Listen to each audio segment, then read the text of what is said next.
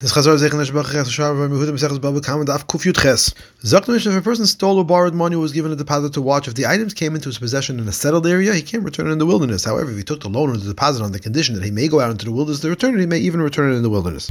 Fact number Brisa says a loan may be paid back anywhere, but a lost item in the deposit may only be returned in this place. This contradicts our Mishnah. Abaye said the Brisa means that repayment of a loan may be demanded anywhere, whereas a lost item in the deposit may only be demanded in its place.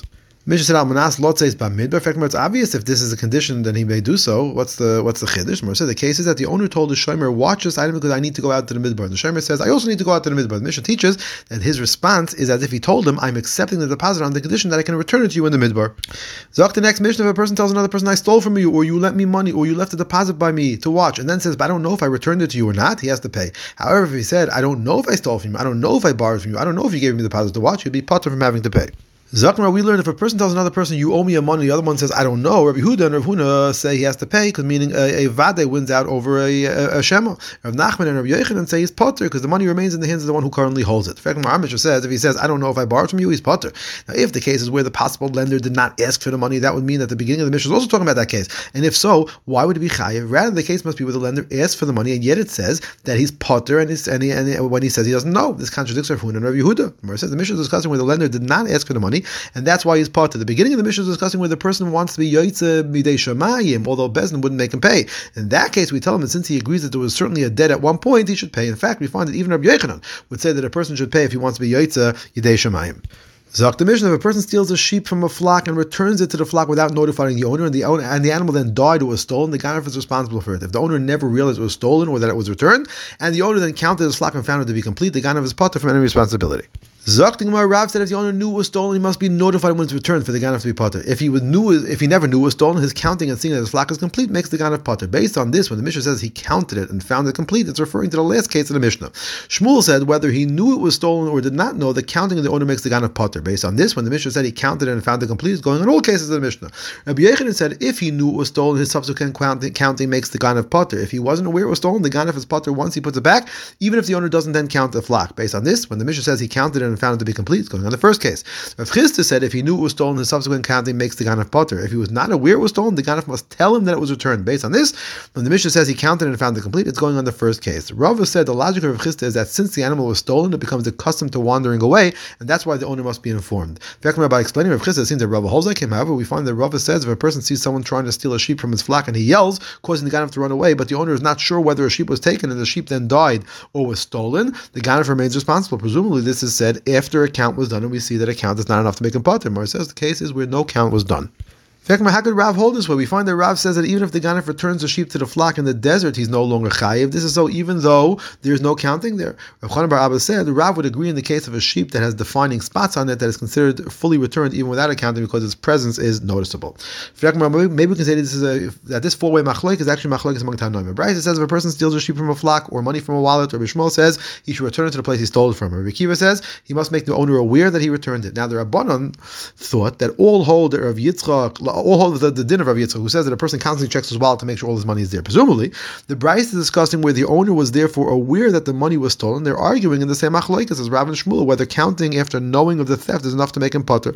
And the case of the stolen sheep is discussing where he was not aware it was stolen, and they're arguing in the machlokes between Rav Chisda and Rav Yechon whether even accounting would be needed, whether even accounting would not be needed, or actual notification would be needed.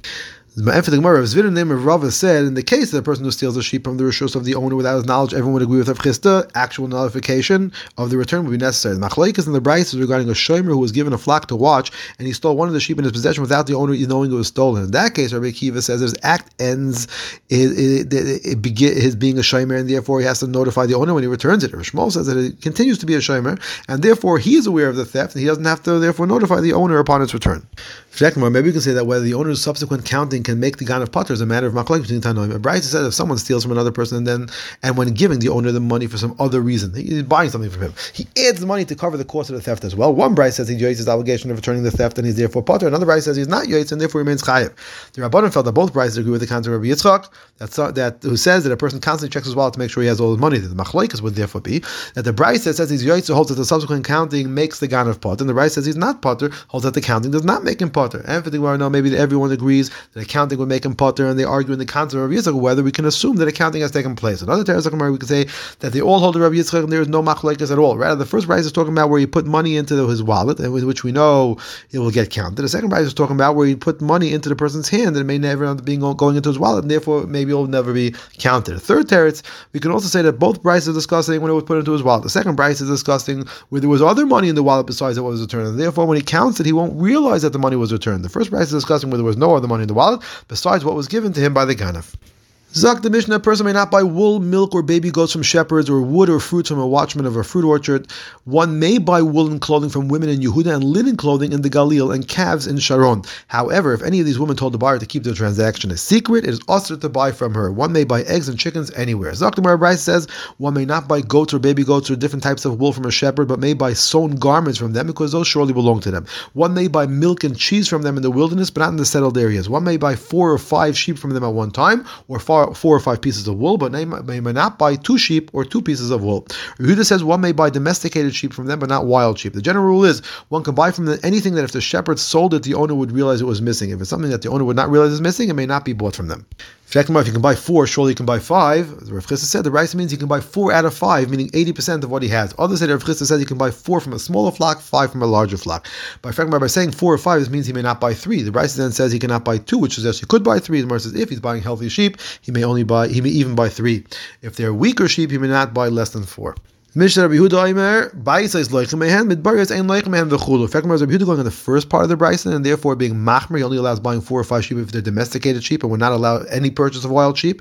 Or if he's going in the later part of the Bryson, and therefore being makel, he says buying only two sheep is, uh, is only usher if they're wild sheep, but it would be mutter if they're domesticated sheep. The Efnemar Bryson says, Rabbi Yehuda says, we may buy domesticated sheep from them, but not wild sheep. And in every place, one may buy four or five sheep from them. Now, from the fact that he says in every place, we see that he's referring even to the wilderness and the wild sheep. Therefore, we see he's going on the later part of the Brisa and is being Makel Shmamina.